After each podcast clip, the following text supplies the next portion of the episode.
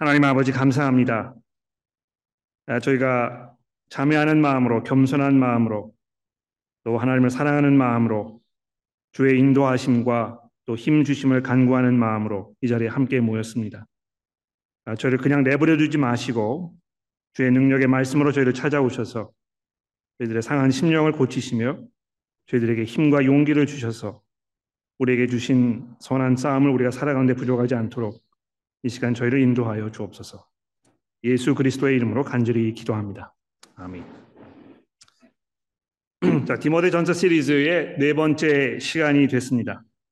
아, 바울 사도가 이 편지를 에, 디모데에게 또 그리고 좀 더 포괄적으로 교회에게 쓴 그 목적에 대해서 아, 제가 이미 여러 번 그 3장 14절과 15절의 말씀을 통해서 어, 말씀을 드렸습니다만 오늘 다시 기억을 되살려 보는 것도 아, 그렇게 나쁘지 않다고 생각을 합니다. 3장 14절에 보시면 바울 사도가 디모데에게 이제 이렇게 이 편지를 썼던 그 목적에 대하여 설명합니다. 내가 속히 내게 가기를 바라나 이것을 쓰는 것은 만일 내가 지체하면 너로 하여금 성도들이 하나님의 집에서 어떻게 행하여야 할지를 알게 하려 함이니 이 집은 살아계신 하나님의 교회요 진리의 기둥과 터니라 이렇게 기록한 것입니다. 이 교회가 세상에 존재하는 그 어떤 조직이나 단체, 집단과도 같지 아니하여서 바울은 이 교회를 하나님의 교회라고 부르고 있습니다. 물론 세상의 모든 것이 하나님께 속해 있고 하나님께로부터 온 것입니다만 성경이 유독 이 교회를 하나님의 교회라고 특별하게 부르고 있는 사실을 우리가 그냥 지나칠 수가 없는 것입니다. 세상 속에 있지만 세상에 속하지 않은 오히려 세상과 거룩하게 구별되어서 이 세상의 풍토와 문화 여기에 지배를 받지 않는 살아계신 하나님의 진리를 따라 살며 보존하는 이 진리의 기둥 터라고 아, 기둥과 터라고 아주 엄숙하게 그 막중한 존재의 의미와 사명에 대해서 사도 바울이 말씀하고 있는 것입니다. 아, 그렇기 때문에 이 교회에서 성도들이 한 사람도 예외 없이 하나님의 말씀을 잘 듣고 또 이것을 우리가 잘 이해하고 또 하나님께서 의도하신 바대로 우리의 삶을 우리가 잘 살고 특별히 이 교회라는 공동체 안에서 우리가 서로와의 관계를 하나님 보시기에 합당한 모습으로 메어가기 맺어가기 위해서 최선을 다하는 이것이 얼마나 중요한 일인지 모르는 것입니다. 특별히 여기 교회를 설명하시면 하면서 이 15절에 보시면 하나님의 집이라고 이렇게 표현하고 있는 점에 주목해 보십시오. 여기 이제 그 집이라는 단어는 물론 이 벽돌을 쌓아서 만든 건물을 말하는 것이 아니고 가장 가까운 어떤 그 혈연 관계에 있는 사람들이 구성해 놓은 가정이라든지 집안이라든지 또는 가족과 같은 이런 그 공동체를 말하는 것입니다. 그렇죠? 그래서 우리가 그 안에서 어떻게 서로 관계하고 어떤 모습으로 살아가며 무엇을 위하여 우리의 힘과 생각을 모을 것인가 이것에 대해서 사도 바울이 이 편지를 통해서 아주 자세하게 성도들에게 설명해 주고 있는 것입니다. 하나님께서 남자와 여자를 창조하셨는데 이 두 부류의 사람이 어떻게 관계하는 것이 하나님 보시기에 합당한 것인가? 또 물론 더 이상 뭐 우리에게는 이제 직접적으로 해당이 되지 않을지 모르겠습니다만 이 교회 안에서 주인과 종의 관계에 있던 이 성도들이 서로 어떻게 관계할 것인가? 이 밖에도 이 부자들과 또는 경제적으로 넉넉지 않은 형편에 있는, 있는 사람들이 한 이 교회 안에 모였을 때 어떻게 할 것인가? 결혼한 사람도 있고 또 사별하여 과부가 된 사람도 있는데 이 안에서 우리가 어떻게 서로 관계할 것인가? 아, 이런 굉장히 중요한 또 실제적인 이런 문제들에 대해서 사도 바울이 이야기하면서 이 하나님의 말씀을 따라 집안을 다스리며 보살피는 역할을 맡은 교회 리더들이 이걸 어떻게 감당할 것인가에 대해서 바울 사도가 아주 자세하게 지금 우리에게 설명해 주고 있다는 것입니다. 그래서 이 교회라는 것이요. 이 세상에 세워진 첫 순간부터 이 하나님의 말씀 아래 다스림을 받지 말고 어떤 그 세상의 풍토라든지 흐름과 변천을 수용하면서 존재하라는 이런 끊임없는 압박과 유혹을 받고 있는데 그 안에서 우리가 어떻게 이 교회로서 하나님의 진리의 기둥과 터로서 우리가 서로 관계하며 우리에게 맡겨주신 역할을 잘 감당할 것인가 이 문제를 다루고 있다는 것입니다.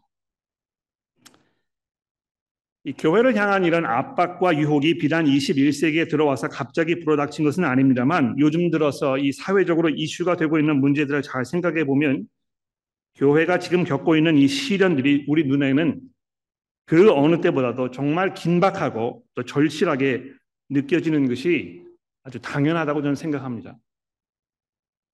특히 요즘 들어서 이 성 정체성의 문제와 관련해서 우리 사회가 가지고 있는 이 가치관들 또 이 문화가 아주 급속도로 변화되어 가고 있지 않습니까?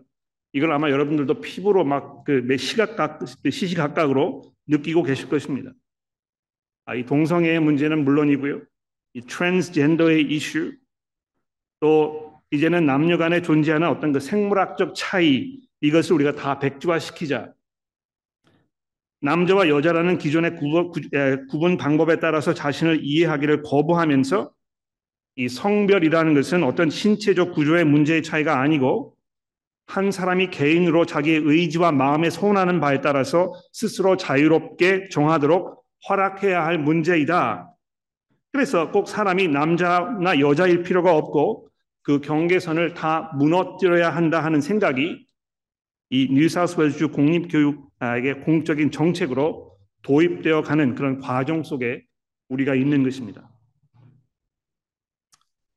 이런 흐름과 변화 속에서 어, 오늘과 다음 주에 살펴볼 이 본문 말씀 이것은 우리 성도들에게 우리가 싸워야 할 이 선한 싸움의 그 전선, 그 battle line 이것이 어디쯤인지 다시 한번 확인해 보고 돌아보는 그런 기회가 될 것입니다. 오늘 본문에서 사도 바울이 남자들에게 이제 이렇게 말씀하고 있습니다. 또 다음 주에는 특별히 여성 교우들을 대상으로 말씀하면서 이 남자와 여자의 어떤 그 차이점에 대해서 굉장히 분명하게 명확하게 구분을 짓고 있는데요. 오늘은 우리가 이 외부의 어떤 제재도 받지 아니하고 성경이 이 문제에 대해서 우리 성도에게 가르치고 있는 사실들을 매우 자유롭게 우리가 논의하고 있습니다만 이런 자유가 사라지고 우리가 더 이상 공적으로 성경의 가르침에 대하여 말할 수 없게 되는 상황이 곧 우리 앞에 닥칠지도 모르는 이런 현실 속에 우리가 있는 것입니다.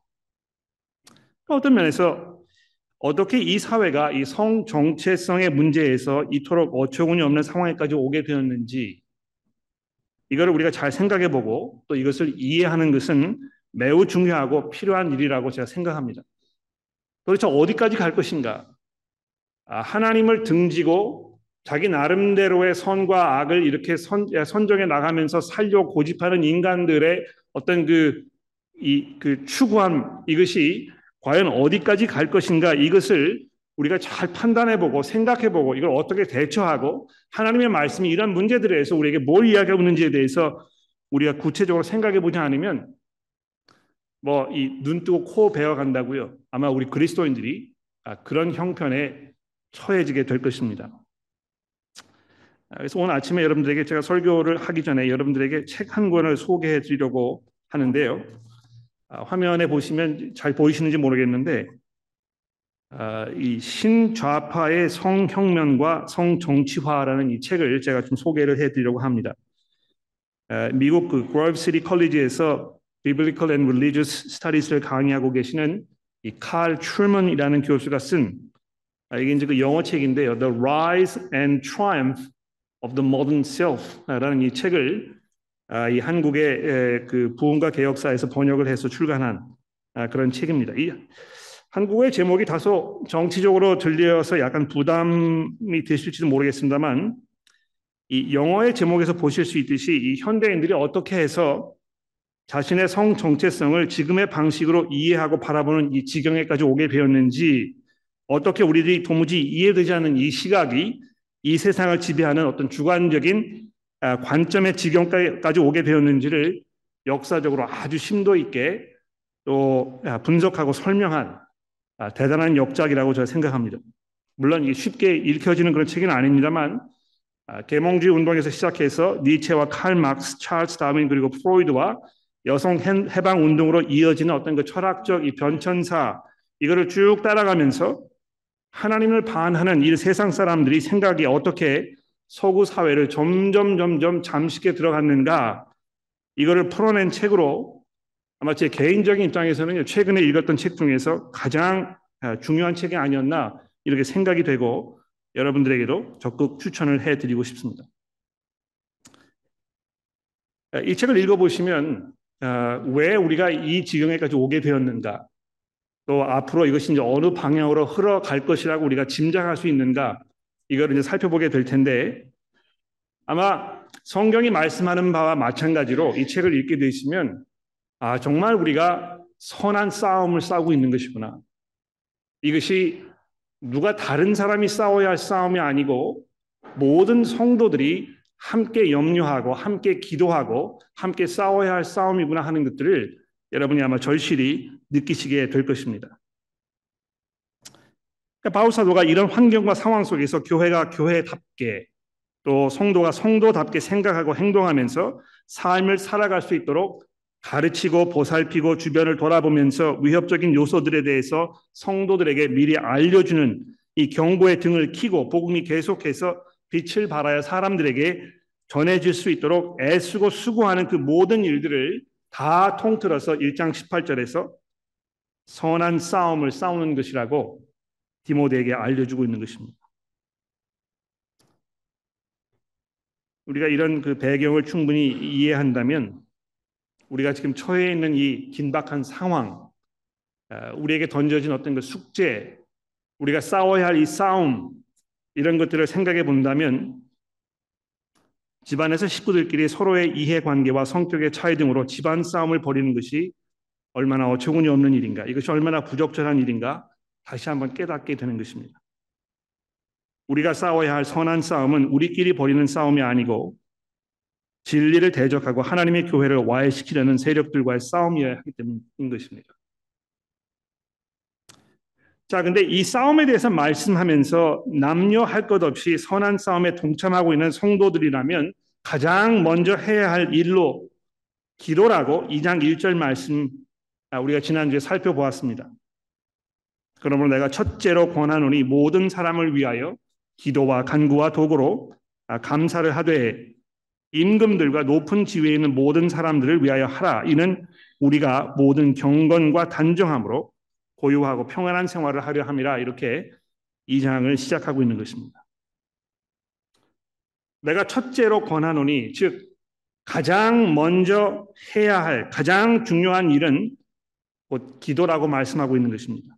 물론 뭐 이것이 뭐 너무 당연한 말입니다만 너무 당연해서인지 가장 쉽게 뒷전으로 밀려나는 것이 기도가 아닐까 이렇게 생각을 해 봅니다. 기도가 우리들 사이에서 뒷전으로 밀려나고 있다는 것은 의심할 여지가 없습니다만 오늘 이 시간에 뭐 그 대표적인 예를 하나 들어보자면 제가 지난주 세워지기 그룹 리더분들에게도 말씀을 드렸는데요. 아, 주일날 교회에서 우리가 한 자리에 모여서 교제하고 대화를 할 때 그 교제와 대화들이 기도로 이어지는 경우가 거의 전무하다는 것입니다.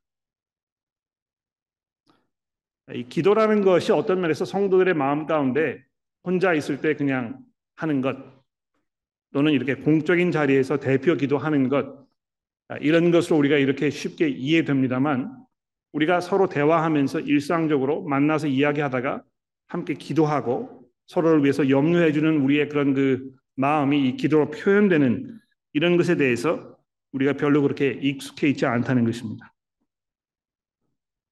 아, 왠지 함께 기도하자고 하면 나도 어색해지고 상대방도 어색함을 느낄까봐 염려되는 것은 아닐까 하는 생각이 종종 드는 것입니다. 어쩌면 우리가 나누는 교제들과 또 나누는 대화들이 하나님 앞에 기도로 나아가야 할 그런 중요한 주제들이기보다는 아주 가볍고 또 하찮은 그런 주제들이어서 하나님께 기도로 나아가기가 부끄러운 그런 것들이 아닐까 이렇게 생각해 보는 것입니다. 그런데 사도 바울가 사도 바울이 뭐라고 얘기합니까? 우리가 모든 사람을 위하여 특별히 높은 지위에 있는 이들을 위하여 기도하는 일이 얼마나 중요한지를 이렇게 설명하고 있습니다. 여러분들이 함께 모여서 기도해야 하는 그 이유는 이는 2절에 보십시오. 우리가 모든 경건과 단정함으로 고요하고 평안한 생활을 하게 하려 함이라. 아, 이렇게 설명해 놓은 것입니다. 물론 이것이 우리가 성도로서 추구해야 할 삶의 모습에 대하여 말씀하고 있는 것입니다만 하나님이 어떤 분이십니까? 모든 사람들이 구원을 받으며 진리를 아는 데 이르기를 원하시는 하나님 아니십니까? 그러니까 우리가 하나님의 그 마음을 이해하고 헤아려 본다면 모든 사람들이 뭐 기독교인들은 물론이고요. 이 모든 사람들이 경건과 단정함으로 고요함에 평안한 즉 하나님 보셨을 때 정말 기뻐하고 합당할 그런 모습을 삶 그런 모습으로 살게 되는 되기를 하나님께서 원하고 계신다고 말씀하고 있는 것입니다. 다음 주에 우리가 주일 식사 점심 끝난 후에 함께 기도하는 시간을 가지려고 하는데요. 우리 얼마나 많은 분들이 기도에 동참할 것인가 제가 지금부터 기대가 많이 됩니다. 아마 이런 설교를 들으셨는데 다음 주에 식사만 하시고 집에 가시면 아마 좀 교회 다시 오시기가 쉽지 않을 것 같아요. 그렇죠? 자, 근데 모든 사람에게 이제 기도하라 이렇게 당부한 후에 남자들의 기도의 문제에 대해서 사도 바울이 이제 집중적으로 이야기하고 있습니다. 아, 각처에서 손을 들어 거룩한 손으로 분노와 다툼 없이 하나님께 기도하라고 이렇게 말씀하고 있는 것입니다. 아, 이 각처에서라는 이 단어가 뭐 그렇게 어, 대수롭지 않게 들리실지 모르겠습니다만 굉장히 중요한 의미가 있다고 생각해요. 각처에서 즉 때와 장소를 가리지 말고 있는 곳이면 어디든지 성도들이 특히 남성들이 서로 모여 있을 때할수 있는 대로 이 기도할 수 있는 기회를 찾고 또 그 면에서 우리가 헌신할 수 있도록 도와주고 이런 것이 필요하다는 것입니다. 아, 제가 이렇게 그 목회를 해보니까 여성분들이 기도하는 일에 훨씬 더 헌신되어 계시는 게 분명합니다. 이 우리 함께 모여서 기도하자고 말씀하시는 분들도 여성분들인 경우가 훨씬 더 많고요.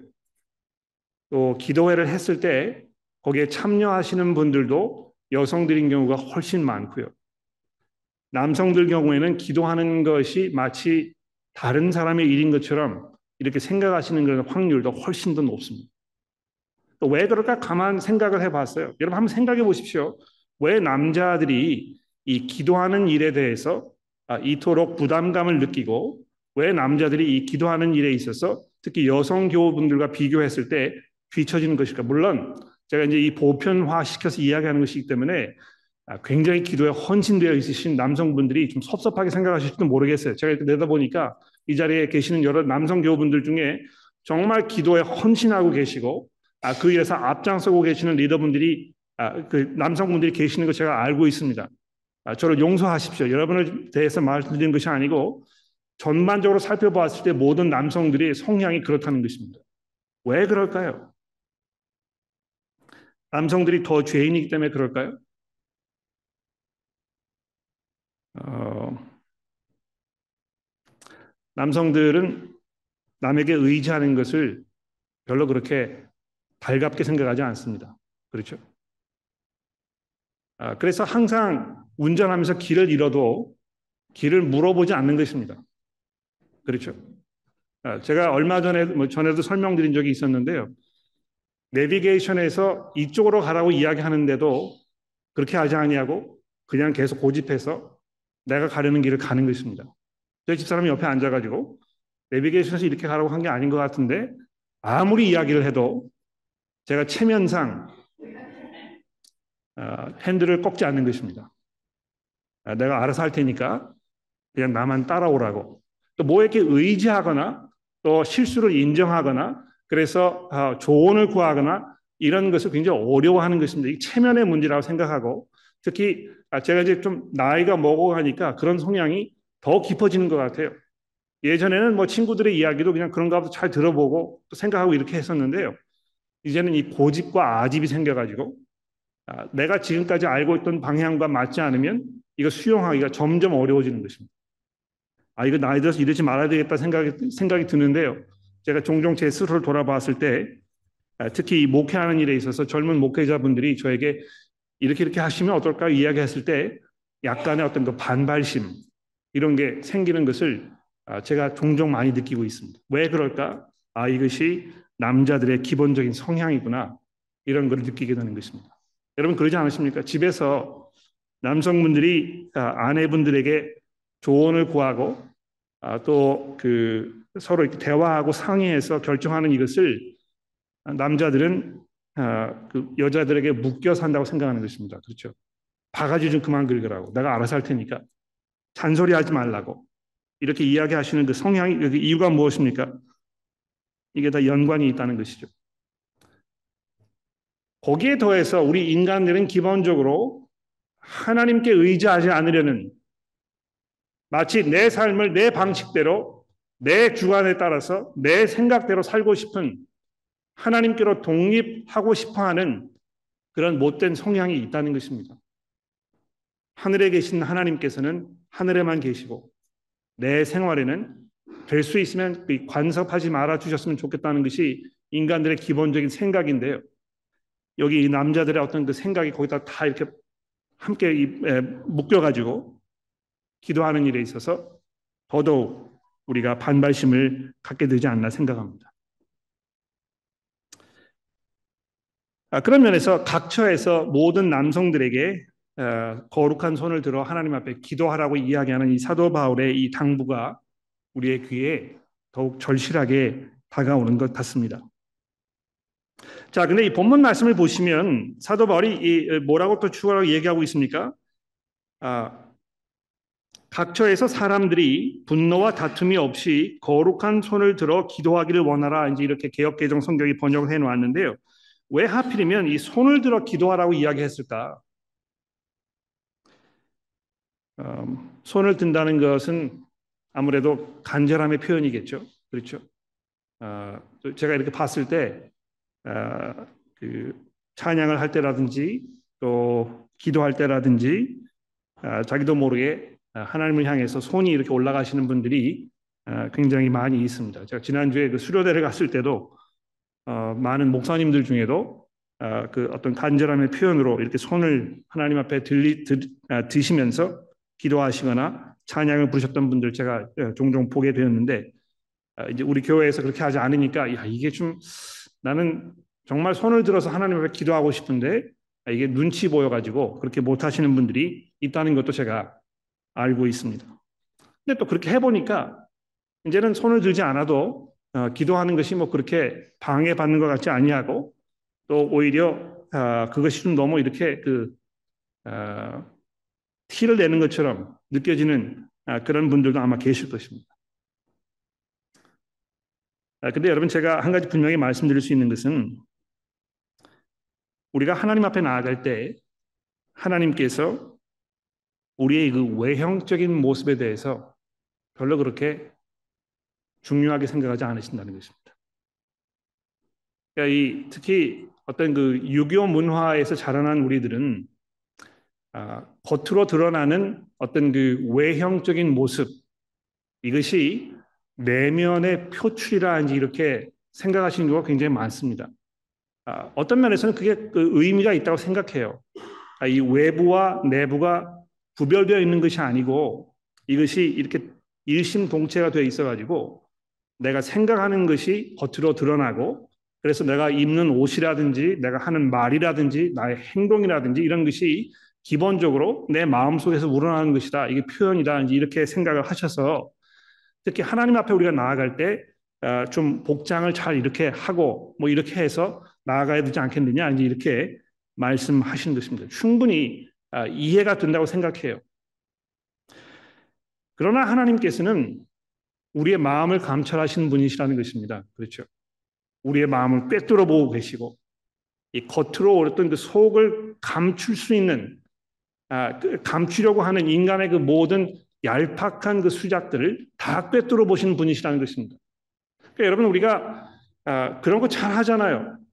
살면서 정말 그 부끄럽고 또 하지 말아야 할 이런 일들을 계속 해오다가 주일날 옷을 싹 갈아입고 마치 한 주일 동안 경건하게 살았던 것처럼 아주 밝은 모습으로 교회 왔을 때 이게 겉으로 이것을 잘 이렇게 포장한 것처럼 보입니다만 그래서 그것이 사람들의 눈에는 그런 것처럼 보일 수 있습니다만 하나님께서는 그렇게 쉽게 속아 넘어가지 않으신다는 것입니다. 오늘 아침에 우리가 읽은 이 이사야서 7, 1장의 예, 말씀 하나님 한번 보십시오. 뭐라고 말씀하셨습니까? 헛된 재물을 가져오지 말아라. 내가 가증이 여기는 바요. 월삭과 안식일을 대회로 모이는 것도 그러하니 성회와 아울러 행하는 것을 내가 견디지 못하겠노라. 하나님께서 우리가 매일매일의 삶 속에서 어떤 마음으로, 어떤 생각으로, 어떤 말을 하면서, 무엇을 추구하면서, 어떤 방식으로 살고 있는지에 대하여 분명하게 다 꿰뚫고 계신데도 불구하고 마치 어떤 그 외형적인 이 그 구색을 잘 갖추면 마치 그것이 하나님을 경외하는 것인 것처럼 이렇게 생각하려는 이 얄팍한 그런 사고 방식에 대하여 하나님께서 아주 신랄하게 비판하고 계시는 것입니다. 아, 그래서 구약 성경을 비롯해서 성경 전체가 하나님께서 정말 우리에게 원하시는 것은 상한 심령이요. 또 정말 하나님 앞에 참회하는 그런 마음이라고 말씀하고 있지 않습니까? 여러분 교회 아침에 오셔서 성도들과 만나고 또 하나님의 말씀을 들으시고 거기에 내 삶을 비춰보면서 내가 어떻게 살 것인가에 대하여 깊이 고민하기 원하십니까? 그렇다면 주일 아침에 일어나셔서 교회 오시기 전에 고요한 가운데 하나님 앞에 기도해 보십시오. 하나님 제가 일주일 동안 어떻게 살았는지, 내가 뭘 추구하면서 살아왔는지, 나의 습관적인 행동들이 어떤 방식으로 아, 표출되었었는지, 내가 일주일 동안 무엇에 이렇게 매어 살고 있었는지 이런 걸 잘 돌아보면서 겸허한 마음으로 참여하는 마음으로 하나님 앞에 나와야 할 것이라는 것입니다. 근데 그것을 이야기하면서 사도 바울이 아, 보다 아, 더 나아가서 이 거룩한 손을 들어 기도하는 것에 대해서 이야기하면서 특별히 남자들에게 분노와 다툼이 없는 거룩한 손에 대하여 말씀하고 있습니다. 아, 남자와 여자는 분명히 생물학적 차이가 있습니다. 평균적으로 봤을 때 남자들이 훨씬 더 키가 크고 훨씬 더 몸무게가 많이 나아가고 훨씬 더 빨리 뛸 수 있고 훨씬 더 무거운 것들을 들 수 있습니다. 남자들이 보다 아, 그 어, 고통을 참는 면에서 아, 오래 갈 수 있고 또 지구력이 강해서 아, 쉽게 포기하지 않는 그런 일들이 우리 삶 속에 보이는 것입니다. 반면에 남자들은 상대적으로 매우 경쟁적이고 공격적이며 또 모험심이 강하고 지배하려는 성향을 안고 있습니다. 반면에 여성들은 어떻습니까? 공감 능력이 남성들보다 훨씬 더 뛰어나고 따라서 관계를 훨씬 더 중요하게 여기는 것입니다. 남자들은요, 이 경쟁하려고 들지만 여성분들 경우에는 서로 포용하려고 하는 것입니다. 여성분들에게 이 관계라는 것이 훨씬 더 중요한 것입니다. 남자들은 내가 이렇게 해가지고 남에게 상처를 주거나 남에게 무례하게 하는 것에 대해서 별로 그렇게 개의치 않아요. 그러나 여성분들은 아, 그러니까 그분과 나눴던 대화에 대해서 또 생각해보고 또 생각해보고 왜 이렇게 얘기했을까? 내가 저렇게 얘기했어야 되는 것인데 밤새 생각하는 것입니다. 남자들은 그렇지 않습니다. 뭘 얘기했는지 기억도 못해요. 아, 저희 아내에게 물어보십시오. 어떻게 한 시간 전에 한 이야기를 기억하지 못하느냐고. 기억에 남아있지 않아요, 저는. 그냥 내 뱉어버리면 그만입니다. 남성들은 공간적인 개념이 강한 반면에 여성들은 언어 구사 능력이 뛰어납니다. 그래서 어, 싸울 때에도 말로 하면 남자가 지는 것이죠. 말로 못 당하지 않습니까? 왜 그렇습니까? 이 여성분들이 특별히 훨씬 더 뛰어난 면들이 있는데 언어 구사 능력이 그렇다는 것입니다. 게다가 기억력이 너무 좋아서요. 한 10년 전에 있던 일도 다 기억하셔가지고 아, 이거를 다 이렇게 그 무기로 갖추고 계시다가 적절한 때에 이걸 꺼내셔가지고 남자들 꼼짝하지 못하게 아, 공격하시는 이런 걸 볼 수 있지 않습니까? 엔지니어의 대다수가 남성인 반면에 간호사들의 절대적인 수가 여성인 이유도 바로 여기에 있는 것입니다. 전쟁이 일어나면 남성들로 구성된 병력이 전선에 투입되기를 원하는 것은 너무 당연한 이유가 아니겠습니까? 얼마 전에 밤에 늦게 어떤 분의 전화를 받고 아주 급하게 그 집을 찾아갔었는데 아닌 게 아니라 아, 저녁 늦게 집에 전화가 오면 분명히 그 집에 어려운 일이 생긴 것입니다. 가정에 폭력이 있었고 그래서 아, 그 남편 되시는 분의 어떤 그 분노 아, 이게 이제 절제가 되지 않는 그런 상황에 있었는데요. 경찰에 신고를 했을 때 어떤 경찰이 오기를 여러분 원하십니까? 듬직하고 힘께나 쓰는 것처럼 보이고 그런 남성 경찰관들이 그런 상황 속에 오기를 원하는 것은 너무 당연하지 않겠습니까? 그런데 바로 그런 이유 때문에 감옥에 수감되어 있는 이들의 분포를 살펴보게 되면 미국의 경우에는 90%, 영국의 경우에는 95%, 호주의 경우에는 92%, 한국의 경우에는 94%가 다 남성들입니다. 아, 그만큼 남성들이 아, 난폭하고 또 공격적이고 이 분노의 문제에 있어서 여성분들보다 훨씬 더 큰 문제를 안고 있다는 것입니다. 물론 여성분들도 분노하죠, 그렇죠? 여성분들도 아, 다투십니다. 그러나 여성분들이 분노하고 다투는 방법은 남성과 아주 다른 것 같아요. 이 영어로 이제 그를 캐티너스라고 이제 그러는데요. 마치 고양이가 서로 으르렁거리면서 서로 보면서 으르렁거리는 것이 그런 거 보게 되는데 어, 한국에서 이제 그거를 어떤 식으로 표현하는지 제가 잘 모르겠어요. 여성분들만 알고 계시는 나와 어떤 경쟁 상대에 있다고 생각되는 그 여성에 향해서 내뱉는 어떤 그 날카로운 그, 그, 그 말, 어떤 그, 그 눈빛, 어떤 그 자세, 이런 것들을 말하는 것입니다. 남성들은 그런 신호를 보내지 않고요. 화가 나면 주먹이 나가는 것입니다. 그렇죠? 아, 일단 목소리가 커지고 아, 내 목소리가 저 사람보다 작다 생각이 되면 그때 이제 주먹을 한번 휘둘러 보는 이것이 남성의 기본적인 성향 아닙니까? 아, 그런데 여러분 사도 바울이 그 점을 들어 이야기하면서 이 기도의 문제에 대해서 이야기하고 있습니다. 우리가 이런 식으로 살면 우리의 어떤 그 분노와 다투려는 어떤 그 경쟁심, 성취욕 이런 것에 사로잡혀 살고 있을 때 우리가 하나님 앞에 기도하게 되겠냐는 것입니다. 오늘 아침에 봉독해 드린 야고보서의 말씀을 다시 한번 생각해 보십시오. 너희 중에 싸움이 어디로부터 다툼이 어디로부터 나느냐? 이건 이제 뭐 물론 남자들에게만 하고 있는 말씀은 아닙니다만 특히 남자들에게 남자 남성 교우분들께서 이 점을 잘 생각해 보십시오. 너희 중에 싸움이 어디로부터 나느냐, 다툼이 어디로부터 나느냐? 너희 지체 중에서 싸우는 정욕으로부터 나는 것이 아니냐? 너희는 욕심을 내어도 얻지 못하여 살인하며 시기하여도 능히 취하지 못함으로 다투고 싸우는도다. 그러니까 우리가 이그 아, 살아남아야 하는 어떤 그 이 시대에 살, 살고 있으면서 특히 경제적으로 가정을 책임져야 한다는 어떤 남성의 어, 어떤 그 의무감 때문에 또는 내가 내 삶을 보다 어, 의미 있는 삶으로 승화시키기 위해서 내가 좀 더 다른 사람보다 앞서 나가야 되겠다는 어떤 그 경쟁심 이런 것이 우리 속에 뭉게뭉게 피어오르고 있을 때 우리의 삶은 욕심과 또 원망과 시기와 다툼과 질투와 전쟁으로 가득가득 채워질 수밖에 없다는 것입니다.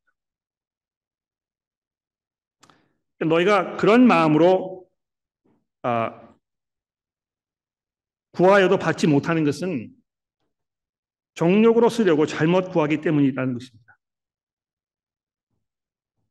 하나님께서 교만한 자를 물리치시고 겸손한 자에게 은혜를 주신다고 하셨는데 우리 남성들이 우리의 삶을 돌아보았을 때 정말 우리가 하나님께 의지하는 마음으로 겸손한 마음으로 우리의 삶이 우리의 힘만으로는 해결되지 않는 부분들이 너무나 많이 있다는 것을 우리가 인정하면서 하나님 앞에 나아가야 하지 않겠습니까?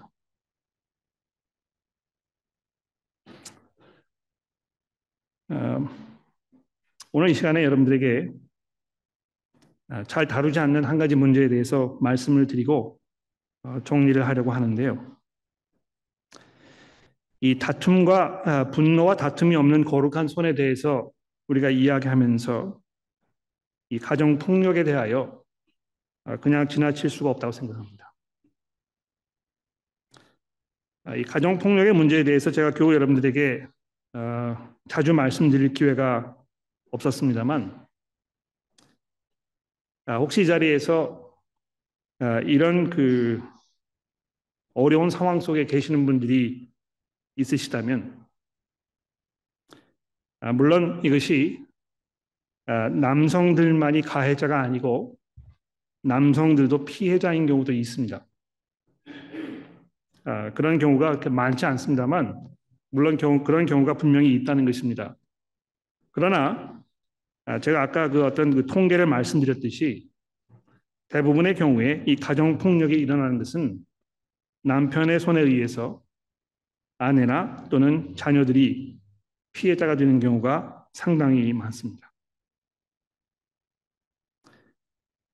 혹시 교우 여러분들 가운데 남성 교우 여러분들 가운데 아, 물리적인 폭력은 물론이고 그 이외에 어떤 언어적인 폭력이나 정신적인 폭력이나 경제적인 방법으로 그 이외에 어떤 방법으로도 식구들에게 위압감을 주고 또는 정신적, 육체적 피해를 반복적으로 입히시는 아, 그런 남성분들 계시다면 여러분들은 도움이 필요한 것입니다. 아, 여러분들 뭐 회개하시는 것은 물론이고요.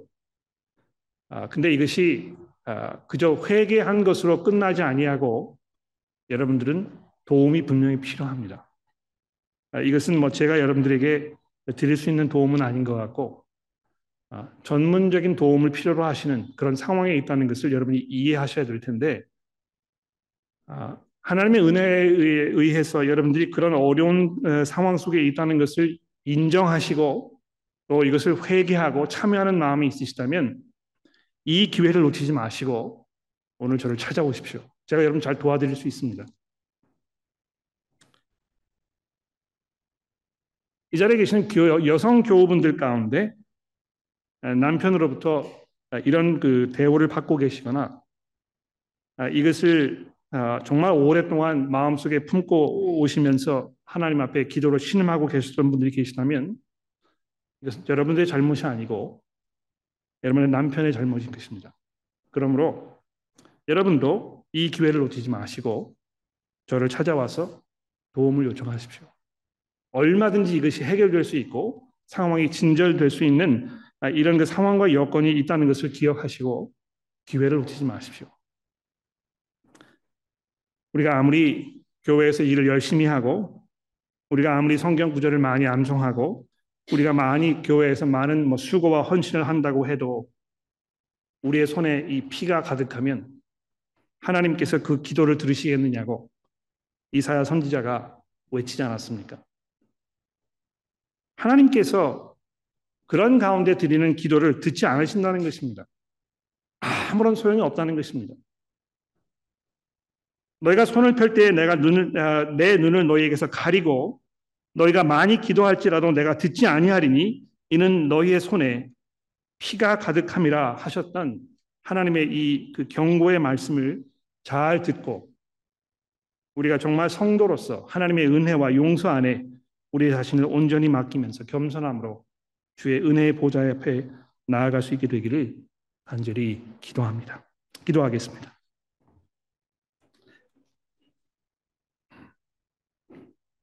하나님 아버지, 오늘 이 시간에 저희 교회에 있는 특별히 남성 교우 여러분들 위해서 하나님 앞에 기도합니다. 하나님 저희가 경건하고 또 고요하며 경건한, 평안한 그런 삶을 살아가야 할 텐데 혹시 우리들의 마음 가운데 분노와 욕심과 원망과 투쟁심과 이런 것들이 가득하여 우리의 삶을 그저 우리의 방식으로 마음껏 그 내달리면서 살고 있는 아, 그런 상황이 아닌지 돌아보게 도와주옵소서. 하나님의 저희들을 하나님 앞에 겸허하게 서게 하시고 두려운 마음으로 주의 은혜의 보좌 앞에 나아가며 우리의 나약함과 우리의 죄악을 주 앞에 고백하게 하시고 혹시 이 자리에서 아, 보다 특별한 하나님의 도움을 간구 필요로 하는 아, 그런 분들이 계시다면 이 기회를 놓치지 말고 하나님 주시는 그 은혜 안에 자신들을 온전히 맡기는 그런 귀한 은혜의 시간이 되게 도와주시기를 예수 그리스도의 이름으로 간절히 기도합니다.